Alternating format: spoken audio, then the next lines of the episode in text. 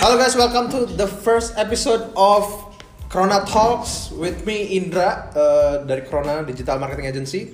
Uh, di Corona Talks ini kita uh, sebenarnya konsepnya mau iseng-iseng after office talks aja gitu ya. Uh, apa yang kita bicarakan di podcast ini adalah ya semua hal yang berkaitan dengan bisnis, dengan entrepreneurship, dengan uh, marketing dan small talks about life, ya kan? Uh, ya udah itu aja sih uh, introduction di first episode. Um, gue di sini rame-rame nggak cuma sendiri ada Mas Valen. Mana suaranya Mas? Halo, selamat sore. Eh, sore. Iya. Ya itulah. Selamat mendengarkan gitu. ada April, ada Dik Dik, ada Nino, ada Firman dan banyak lagi yang lain yang nggak bisa disebutin. Soalnya kita karyawannya ada 30 ribuan lah ya. Stadion. Iya, timnya ada 30 ribu orang. Nah, em, di bahasan pertama kita mau ngebahas soal tren, ya mas. Atau soal bahas apa kita? Ya, spesifik sih sebenarnya kemarin kebetulan 9 Maret kan ada acara di Kokas tuh Yes. tentang Oh iya, forward. KRV datang. Jadi eh, spesifik hari ini kita akan ngebahas itu. Jadi sekalian kebetulan udah kemarin sempat datang ke sana, jadi kita sharing Yes, yes. Gue berkesempatan datang kemarin eh, ke eventnya Forward yang di apa namanya diinisiasi sama Joska. Eh, shout out juga tuh buat Joska bikin event lumayan keren. Yes. Eh, Iya, Joska. Financial Advice Company. financial advisor gitu lumayan keren eventnya em, dan cukup bagus narasinya yang dibangun Eh, dan datanginnya juga eh, speaker yang skala internasional gitu bukan speaker yang biasa-biasa aja yang kita udah sering temuin di Jakarta gitu ya Jadi si Gary V ini uh, prominent speaker, topiknya entrepreneurship, digital marketing, dan sosial media ya. Iya dia emang expert di situ. Di Oke. sosial media di digital. Eh, buat gue sih gue udah lama sih ngikutin Gary. Eh, dari 2015an lah kurang lebih. Kayak eh, dan gue sebelumnya se- sebelum Gary tuh sebelum kenal Gary eh, di YouTube ya sebenarnya kita tuh udah bikin agensi. Jadi gue kalau dibilang apa namanya ngikutin Gary bikin agensi ya enggak gue bikin agensi kita bikin udah jadi dulu nih Corona baru gue ketemu sih Gary. Nah, eh, si Gary ini lumayan apa ya? Kalau bisa dibilang ngasih bocoran gitu loh. Ngasih bocoran gimana sih caranya ngejalanin bisnis, gimana sih caranya jadi eksekutif. Kayak gitu sih. Jadi sampai kayak bisa jadi Gary VW gitu ya. Yoi. Dan gue rasa gue gue nggak cuma sendirian yang terinspirasi. Gue kemarin ngobrol sama bule juga ngomong, gue mau bikin agensi kayak Vayner Media. Buset, ya berarti bukan cuma orang Bekasi nih yang terinspirasi. Siapa itu? Hana. Ada. Ada. lah. Namanya Mbak itulah ya Ya. di UK sana di United Kingdom. Bamba bule. Mbak bule itu. So kalau tentang yang event kemarin, eh, apa sih yang yang terjadi tanggal 9 kemarin forward event itu?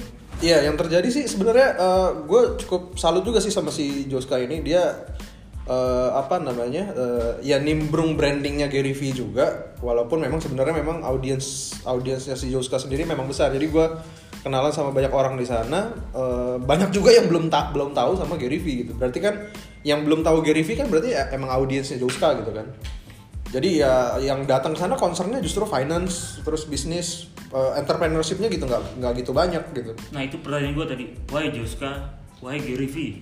Gua nggak tahu ya Joska eh, eh, strateginya gimana, tapi ya menurut gue cerdas sih. Itu dia ngawinin financial orang-orang yang yang yang apa namanya yang aware sama finance dan segala macam soal eh, keuangan, soal investasi, soal saham digabungin sama enter- orang-orang entrepreneurship gitu. Audiensnya Gary Vee kan entrepreneurship, terus digital, terus eh, yang anak-anak muda lah, yang yang anak kuliah yang butuh arahan mau jadi apa gitu. Itu audiensnya Gary Vee. Jadi eh, menurut gue sih lumayan pinter buat ngawinin dua aspek itu sih. Dan di forward kemarin itu, itu event pertama ya berarti? Iya event pertamanya Joska, setahu gue ya, gue nggak tahu kalau mereka bikin Dan kedatangan Gary V pertama ke di Indonesia. Indonesia. Gue nggak tahu, gue nggak bisa confirm itu. Mungkin dia pernah ke Bali, gue nggak tahu juga sih. Cuman eh, ya si Gary baru pertama kali jadi keynote speakers di Indonesia mungkin iya, Oke. gitu. Ah, banyak gak sih kemarin? Gue dapat bocoran sih 3.500 audience. Dan itu dibagi tiga kelas tuh. Langsung ngomongin kelas. Tiga gelombang? Enggak tiga kelas. Oh, tiga kelas, kelas. tiket gitu. Ada VIP ada ada kelas satunya terus habis itu ada kelas duanya. Gue nggak tahu sebutannya apa tapi eh, harganya beda-beda tuh tiketnya. Dan yang yang yang yang bikin gue apa namanya eh, lumayan kaget adalah yang abis duluan tuh yang VIP jadi kayaknya emang target marketnya Joska nih emang orang-orang tajir gitu ya orang-orang yang emang mapan dan eh, ya apalagi yang ngefans banget si Gary V ya pasti dia sikat duluan yang VIP Dan dengan sebanyak itu berapa menit kan? Empat. si Gary V-nya ya paling s- ya 45 menit sampai sejam lah dia ngomong dan Q&A-nya tuh dikit banget dan udah ya ini mungkin agak masukan buat si event organizer juga atau atau ya gua nggak tahu kalau emang dibatasin sama si manajemennya Gary V tapi Q&A-nya tuh dikit banget kemarin cuma tiga dan itu eh, pernah eh, dipilih sebelumnya di sosial medianya Joska. Terus ada satu pertanyaan random yang ternyata dipakai hanya buat boleh nggak gua foto sama Gary V gitu. Oke. Padahal udah dapat kesempatan buat nanya ya. iya makanya. Eh, padahal udah dapat kesempatan buat nanya gitu. Nah eh, banyak teman-teman lain yang pasti yang mau nanya hal-hal yang lebih seru sebenarnya ketimbang cuma sebuah foto Overall di luar si siapa? Gary V eh, siapa aja sih kemarin? gue gue ngeliat apalagi di VI- VIP eh, dan undangan ya undangan mungkin VIP dia paling depan. Gue sih ketemu banyak eh, apa ya orang-orang bisnis dan orang-orang entrepreneurship sih. Kayak dari mana? Dari Yoris Bastian tuh ini ya Ins- Inspigo apa apa gitu kalau Ya, salah dia bikin. Inspigo.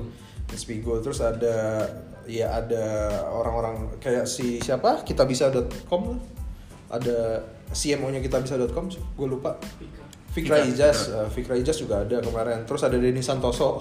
Empat L berarti ya. Kenapa? Lu lagi, lu lagi. Oh, iya, lu lagi, lu lagi. Dia lagi, dia lagi gitu yang datang. Eh, ya orang-orang antusias digital, antusias eh, entrepreneurship, sama ya mungkin audiensnya Jauska ya antusiasnya finance gitu sama eh, investasi. Ya gitu sih. Gue Paling gue aja nggak datang terus merhatiin timeline itu kayaknya ramai banget dan dan kalau kalau punya circle yang sama sih Iya. harusnya di hari itu semuanya tumplek di di Kokas. numplek abis sih kayak gue ketemu teman gue ada ada empat apa lima orang gitu di sana terus eh, yang menarik juga orang-orangnya kayak baru belajar networking gitu ya jadi kayak di, si Joskanya tuh ngajarin eh, kalau kalian ke suatu event eh, kalian eh, bawa kartu nama terus kenalan sama kiri kanannya gitu. Ya yang gua kalau gua kan udah sering nih misalnya datang ke event apalah startup lokal lah atau ada bisnis eh, summit lah di mana gitu gue udah sering networking. Cuman ketemu anak-anak muda yang belum pernah networking ya lucu juga sih pada canggung-canggung diajak ngobrol masih masih malu-malu padahal kalau ditanyain nih mereka punya bisnis yang keren-keren gitu. Mereka punya apa namanya karir yang keren-keren. Tapi orang Indonesia kan gitu ya ke- ke- kebanyakan mikirin pendapat orang gitu. Jadi eh ya apa malu malu sama hal yang nggak perlu dimaluin sebenarnya gitu. Jadi minder.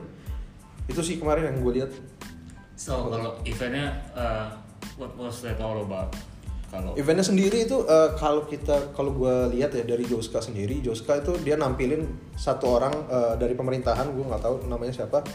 Eh gue nggak tahu dia dari mana tapi namanya Pak Lutfi. Pak Lutfi itu dia nyampein bahwa Indonesia tuh tahun 2035 atau 2038 itu akan menemukan titik jenuh eh, apa namanya eh, growth economy.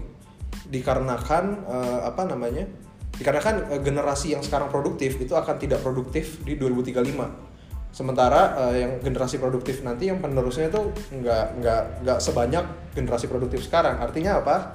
Artinya ya bonus bonus demografi itu akan jadi racun di tahun 2038 karena penduduk Indonesia yang muda-mudanya bakal menanggung hidupnya orang-orang tua yang udah senior gitu. Yang udah nggak produktif. Nah itu akan terjadi di 2038 nah yang yang yang ditakutin sama Pak Lutfi itu adalah Indonesia bakal kayak eh, Venezuela atau bahkan eh, kayak Thailand. Thailand tuh katanya stagnan tuh. Karena dia udah lebih banyak penduduk yang menua daripada penduduk yang eh, produktif. Jadi kalau Indonesia nggak nggak siap ngadepin itu ya Indonesia kayak akan jadi kayak Venezuela dan Thailand. Kalau Indonesia sukses melewati itu Indonesia akan kayak Jepang. Tajir eh, punya duit tapi masyarakatnya menua ya nggak apa-apa. Indonesia akan kayak Eropa gitu ya kan? Men- menua tapi eh, tajir gitu. Jadi hidupnya nggak nggak berantakan. Nah itu menarik tuh dari Pak Lutfi itu akhirnya di Bridging. di, di bridging lagi ke kayak- kayaknya direkturnya Joska deh atau presidirnya atau CEO-nya Mas siapa? Sorry gue nggak kenal belum kenalan. Eh, dia yang ngangkat isu finansial yang krisis moneter di Indonesia itu kejadian 98 penyebabnya ternyata adalah tahun 88 itu ada perjanjian perbankan yang menyatakan bahwa uh, bank bisa uh, apa ya bisa jadi tempat simpanan berbunga gitu deposito. Nah karena ada produk deposito di bank itu akhirnya orang berbondong-bondong naruh duit ke bank. Nggak produktif kan akhirnya. Jadi setiap tahun bank harus bayar bunga bayar bunga bayar bunga bayar bunga sementara ekonominya nggak muter gitu secara makro. Akhirnya kolaps di tahun 97 ya kolaps politik reformasi di 98 ya itu yang akhirnya menyebabkan uh, apa namanya ekonomi kita berantakan tuh tahun 98 karena kebijakan itu kata menurut si Joska ya karena kebijakan tahun 88 itu yang menyebab eh, apa namanya melahirkan produk deposito. Nah, uh, ya concernnya mereka adalah uh, ke depannya Indonesia nih jangan mau dibodohin uh, sama kapitalis gitu, ya kan? Perbankan ya kan jelas kapitalis dia maunya duit duit orang masuk ke dia uh, sebanyak banyaknya, tapi uh, ekonominya nggak muter. Terus dia juga sempat kritik uh, apa namanya startup-startup muda, ya termasuk Gojek dia bilang, oh bikin bisnis tapi uh, orang asing semua yang injek.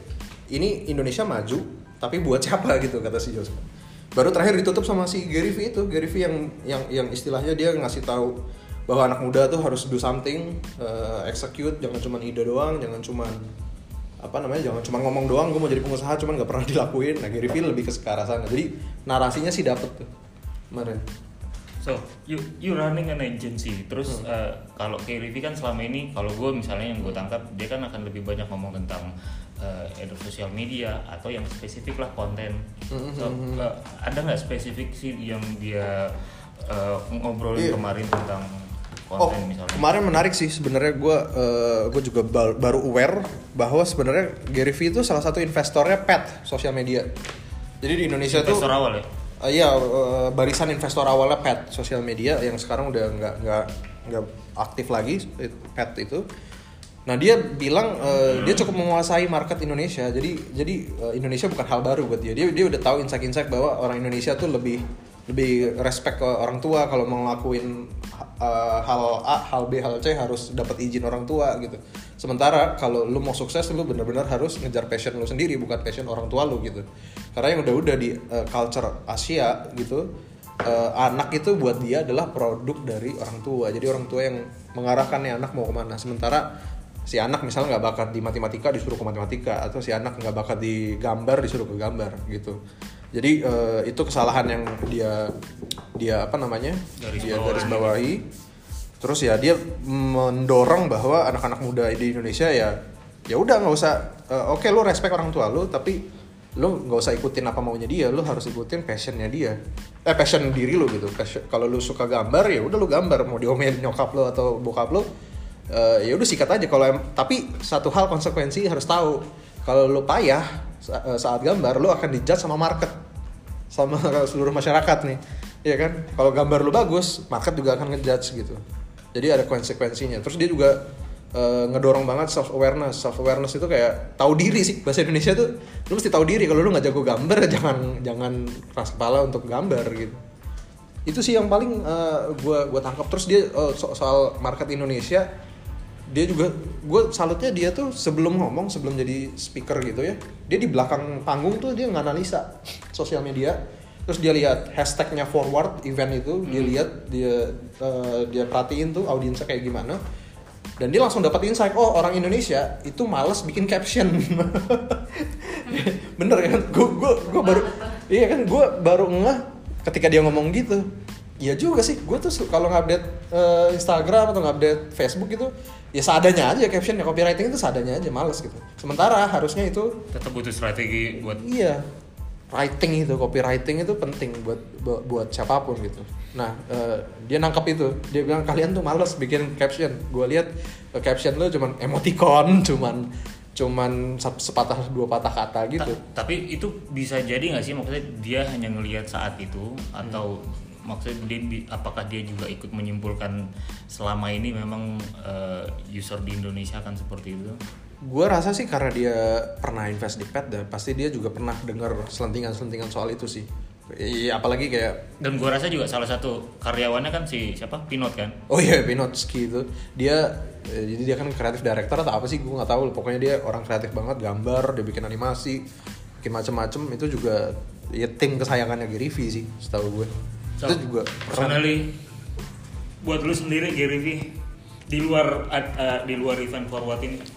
Buat gue sih uh, ya Gary Vee itu eh, gue udah ngikutin dia dari 2015 artinya apa? Artinya ya emang orang ini relevan banget sama gue uh, di samping bisnisnya sama ya atau mirip uh, orang ini justru bukan yang ngasih lihat bisnis tuh enak bisnis tuh gampang tapi tantangannya luar biasa dan entrepreneurship tuh bukan bukan buat semua orang kata dia.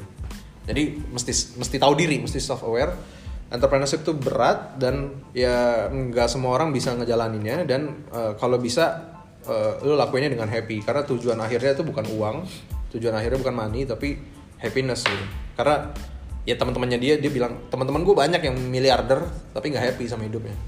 Percuma gitu. Lu, lu udah punya uang banyak cuman nggak happy ya buat apaan juga gitu buat gue dia influence banyak banyak hal lah di di gaya bisnis ada ada satu hidup. ini yang gue tangkap dari kemarin kan hmm. entah dari pas acaranya atau pokoknya selama ini tentang Gary Vee lah hmm. tentang do well, well repeat. repeat iya sih dia dia dia tuh orang yang percaya banget bahwa semua ide kepala yang ada di kepala kita semua mimpi yang ada di kepala kita itu harus dieksekusi lakuin aja dulu ngomongin fail atau sukses ya belakangan gitu kalau lu fail lu bisa analisa dan lu bisa belajar kalau lu ya. iya dan ulang lagi gitu jadi uh, do fail repeat jadi dia memang pemuja uh, apa namanya eksekusi lu bisa punya ide kayak Facebook atau lebih keren lebih gila lagi lu bisa bikin hologram yang bisa disentuh gitu misalnya ya kalau lu nggak eksekusi lu itu cuma selamanya ada di bayangan lu doang di kepala lu doang Oke, okay. dan selama ini uh, lu ngikut ikutin yang daily view dong ya? Oh ngikutin gue, cuman nggak nggak setiap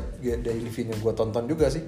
Tapi, Tapi ya cukup lama ngikutin ya so, paling kalau misalnya kemarin kita tarik lagi nih ke ke activity Corona mm -hmm.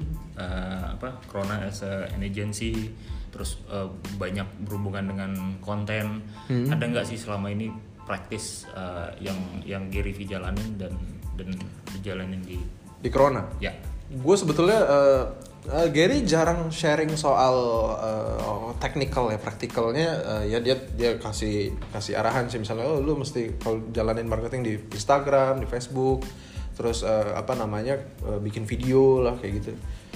Gue belum banyak uh, apa namanya cari uh, belum banyak menemukan perbedaan dari teori-teori uh, digital marketing yang lain. Tapi yang coba gue terapkan di diri gue sendiri sih sebenarnya gue ngelakuin personal branding yang sebenarnya yang dorong gue melakukan itu ya dia nih ini kayak bikin gue kan punya vlog juga di YouTube tuh bener-bener vlog asal-asalan nggak pakai editing.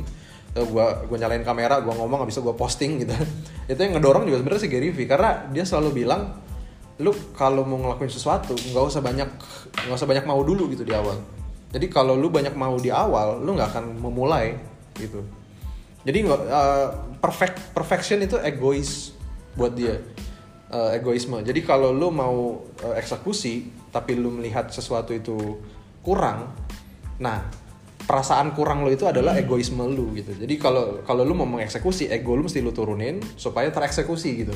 Yang udah-udah kan orang wah gue mau punya mobil uh, gue kalau gue mau bisnis kalau mobil gue udah BMW itu ada loh yang kayak gitu supaya gue dianggap iya iya beneran ada yang kayak gitu akhirnya apa akhirnya dia nggak eksekusi eksekusi iya kan iya kan? Nggak eksekusi eksekusi nggak mulai mulai nunggu beli BMW mau kapan gitu. Atau uh, eh, gue mau bikin brand uh, kalau brandnya udah sekeren Apple. Iya mau kapan mulainya gitu. Nah buat dia adalah ya kita turunin egonya naik motor naik motor dah gitu kan. Atau jalan kaki jalan kaki tapi lu bener-bener eksekusi. Lu bener-bener jadi entrepreneur. Itu sih dia yang mempengaruhi hidup gue termasuk ya uh, kayak kemarin ini gue baca dari yang reportnya yang di Jakarta Post misalnya. Hmm. uh, dari speechnya kemarin dia misalnya encourage people to generate content hmm. atau uh, yeah. entertain informasi hmm. atau nge audience gitu loh. Hmm. Nah, dan dia termasuk mengkritik orang juga bahwa uh, rata-rata mereka maunya hasilnya cepat gitu loh. Iya. Iya rata-rata kan gitu orang maunya cepet kan mau bikin apa namanya mau bikin konten artikel mau bikin video maunya cepet yang gampang aja jadi terus taunya eh, nggak uh, jelas mau jadi jadinya apa terus uh, dia juga dorong orang uh, untuk bikin konten karena ya menurut dia semua orang punya kesempatan yang sama buat di, jadi sumber perhatian gitu yeah. Jadi uh, kalau zaman dulu lu mau diperhatiin orang lu mesti masuk koran atau lu mesti masuk TV Kalau sekarang enggak, lu kalau butuh perhatian ya lu tinggal update di Instagram, orang nge-like, orang komen, orang nanyain lu apa kabar gitu kan. Lalu sebenarnya jadi media sendiri kan? Iya, manusia tuh media. Ya, setiap individu bahkan punya media eh, sendirinya. Bahkan parahnya lagi, setiap individu di, dimungkinkan untuk bikin lebih lebih banyak dari satu, ya kan media. Bahkan kayak gue, gue misalnya eh, Indra, abis itu gue bikin Indra kedua, abis itu gue bikin Indra ketiga, gue udah punya tiga media tuh, ya kan? Di Instagram. Kayak gitu. Jadi ya dia dorong eh, lu kalau mau personal branding, kalau mau dikenal orang sebagai expert, ya lu bikin konten yang relevan sama eh, bisnis lu atau audiens lu.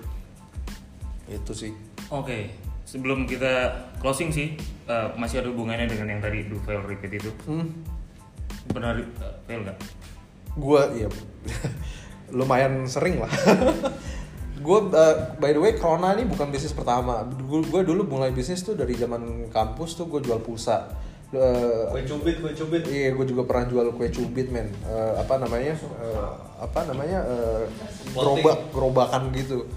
Kue cubit. Abis itu gue jual batik, men. Batik bola. Abis batik bola juga. Batik bola tuh untung. Bisnis gue tuh rata-rata untung. Nggak, nggak, nggak, nggak bangkrut. Tapi Itu batiknya yang apa? MU Liverpool yang iya zaman dulu kan ngehits tuh. Itu gue sempat Oh, bisnis iya. itu. Terus eh, eh, oh iya balik lagi tadi bisnis gue sebenarnya nggak ada yang nggak untung, untung semua. Cuman gue selalu berusaha naikin gimana nih cara dapetin margin yang lebih gitu. Dari jualan batik gue cuma margin 5000 ribu, cuman sepuluh ribu gitu. Sementara gue ngeliat ini kayaknya nggak sustain nih kalau gue cuma ngambil margin segini. Terus sementara yang lain perang harga gitu kan. Gue jual sepuluh ribu dia jual sembilan ribu lima ratus, gue jual sembilan ribu dia jual delapan ribu lima ratus. Akhirnya apa? Akhirnya sama-sama bunuh diri gitu. Akhirnya ya gagal lah intinya bisnis bisnis itu. Udah gue tinggalin. Terus ya kalau ngomongin gagal tiap hari, hampir tiap hari di agensi kita gagal. Proposal kita berapa banyak yang ditolak sama salon klien ya kan? Ada curcol di sini. Iya. Abis itu ngerjain proposal lain ya itu gagal mulu. Kalau misalnya gambarannya ke Gary V sendiri, yang lu tahu selama ini perjalanan hidupnya misalnya, ada satu ada satu case nggak, case fail dia yang yang yang lu ngerasa bisa ngambil ngambil ininya. Oh gue nggak tahu sih dia. Spiritnya. Tapi dia selalu kalau gue lihat dia tuh emang emang emang eksekutor gitu ya. Selain dia cuman ngomong, dia nggak cuman ngomong, cuman eksekusi. Dia bilang waktu itu the apa namanya dia bikin uh, di agensinya dia di vendor media dia bikin uh, divisi apa gitu divisi AR atau divisi yang research and development gitu buat dia itu nggak jalan dan akhirnya dibun dimatiin sama dia gitu dan gue rasa gue rasa eh, apa yang dia lakuin sekarang eh, pasti di sebelum sebelumnya pasti banyak banget yang gagal sampai akhirnya dia eh, fokus sama yang benar-benar berpotensi untuk sukses gitu Ya, yang yang nggak sukses nggak sukses yang gagal-gagal pasti dia juga ngalamin sih Iya. gitu. Padahal yang vendor media ini 2009 ya kalau yang gue baca di sini memang. Iya, kalau nggak salah dia- New York based digital agency vendor media with his brother AG. Iya, AG Vaynerchuk itu parah sih dia dia dia apa ya lumayan cepat cari atensinya gitu. Kalau di US sana kan ada Ogilvy, ada yang macam-macam. Eh, Lu compare dengan dengan dengan apa namanya toko-toko yang ada di Indonesia, Heeh. ada nggak sih yang se- sejenis dengan Gary V? Hmm, sejenis gue belum nemu sih, cuman yang berusaha mirip kayak dia sih ada sih. gue gue gue tahu ada kayak pengusaha namanya Rainer Raharja itu dia juga kalau ngomong frontal tuh kalau ngatain pengusaha dodol ya dodol gitu terus dia juga ngata-ngatain eh, coach bisnis tuh yang ngomong bisnis tuh gampang bisnis tuh mudah gitu. Dikatain sama dia. Jual lidah ya? penjual ludah katanya. Oh, karena penjual ludah. iya penjual ludah. Karena gini logikanya dia adalah lu belum pernah sukses di bisnis tapi ngajarin orang bisnis tuh gimana caranya? Istilahnya lu lu belum bisa berenang belum pernah berenang tapi lu ngajarin orang berenang. Iya kan, Eh, iya udah logika kebalik tuh. Nah itu dikata-katain tuh sama Rainer aja. Kadang-kadang gue setuju juga tuh sama dia, ya kan. Si Gary tuh gitu, dia tuh dia tuh bilang, gue bikin konten, gue bikin video, bikin vlog, bikin macam-macam, Eh, tapi nggak dimonetize sama dia. Artinya dia bukan dia bukan mau jadi coach bisnisnya kita, dia cuma butuh atensi kita aja. Gitu. Oke, so eh, setelah banyak gambaran tadi, eh, ini deh pesan terakhir misalnya buat buat yang ter- terutama kayak kayak gue misalnya nggak nggak sempat hadir kemarin, mungkin ada yang ada yang pengen sampaikan atau terutama misalnya untuk calon klien corona kali aja kan jadinya. Buat calon klien, eh, ya gue langsung jualan dong yang Ya, calon jualan men terakhir ini. Eh, pesan terakhir ya. Eh, lupa sih. Kalau kalau lu emang mau belajar marketing, belajar digital, karena kan in the future katanya digital, lu mendingan follow Gary deh. Jadi gua nggak banyak, gua nggak perlu banyak edukasi lagi. gitu. Iya kan? Atau follow gue di Iya. follow gue di LinkedIn. Iya, gue ada di LinkedIn, ada di YouTube, ada di Instagram, follow aja. Biasanya gue pakai username Indra lagi. Oke. Terus eh, ya follow aja eh, di Corona juga ada Instagramnya kita sering sharing insight-insight seru. Eh, kemarin kita update soal Pinterest ya kan, Eh, itu juga menarik tuh. Follow aja guys itu Dan, dan penting. mulai episode pertama ini selanjutnya kita akan rutin ya. Oh iya, kita akan Setidaknya seminggu sekali Iya. kita akan sharing eh, anything on business, entrepreneurship, and marketing Iya. eh, di Corona Talks ya. Yes. Siapa pun misalnya eh, dari internal Corona mungkin bisa Bisa sharing. bisa sharing Bisa atau kita akan mungkin ngundang ngundang Pembicara. eh, pembicara tamu gitu untuk ikutan ngobrol di sini. Iya. Kalau bisa sih emang kayak gitu eh, konsistensinya ini nih. yang eh, yang jadi challenge juga sebenarnya. Gak gampang loh kayak Atta Halilintar tuh bi- bikin tiap hari video tuh nggak gampang. Lu nonton TV tiap hari mungkin eh, gampang-gampang aja karena pasif kan. Cuman kalau produksi bikin, wah itu eh, ini tuh Oke. apa namanya berat.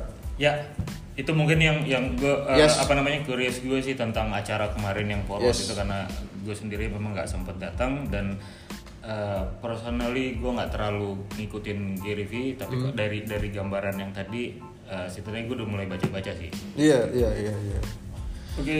Oke, eh, ya itu aja mungkin yang bisa kita sharing di podcast kali ini kali ya. Ya. Mas, Mungkin eh, kalau emang suka sama konten-konten seperti ini ya bisa di follow juga. Kita juga, eh, gue juga bikin vlog, bikin eh, di Instagram juga gue ada bisa lo searching aja di Google Corona Indonesia.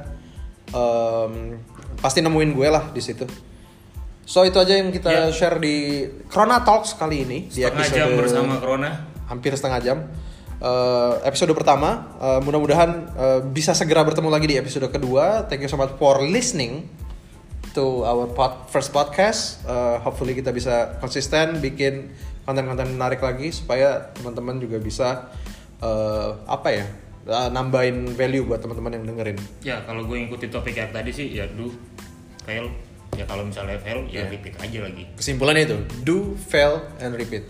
Oke. Okay guys, thank you so much for Thank you. listening. Uh, see you guys in the next uh, podcast episodes. Bye-bye. Goodbye.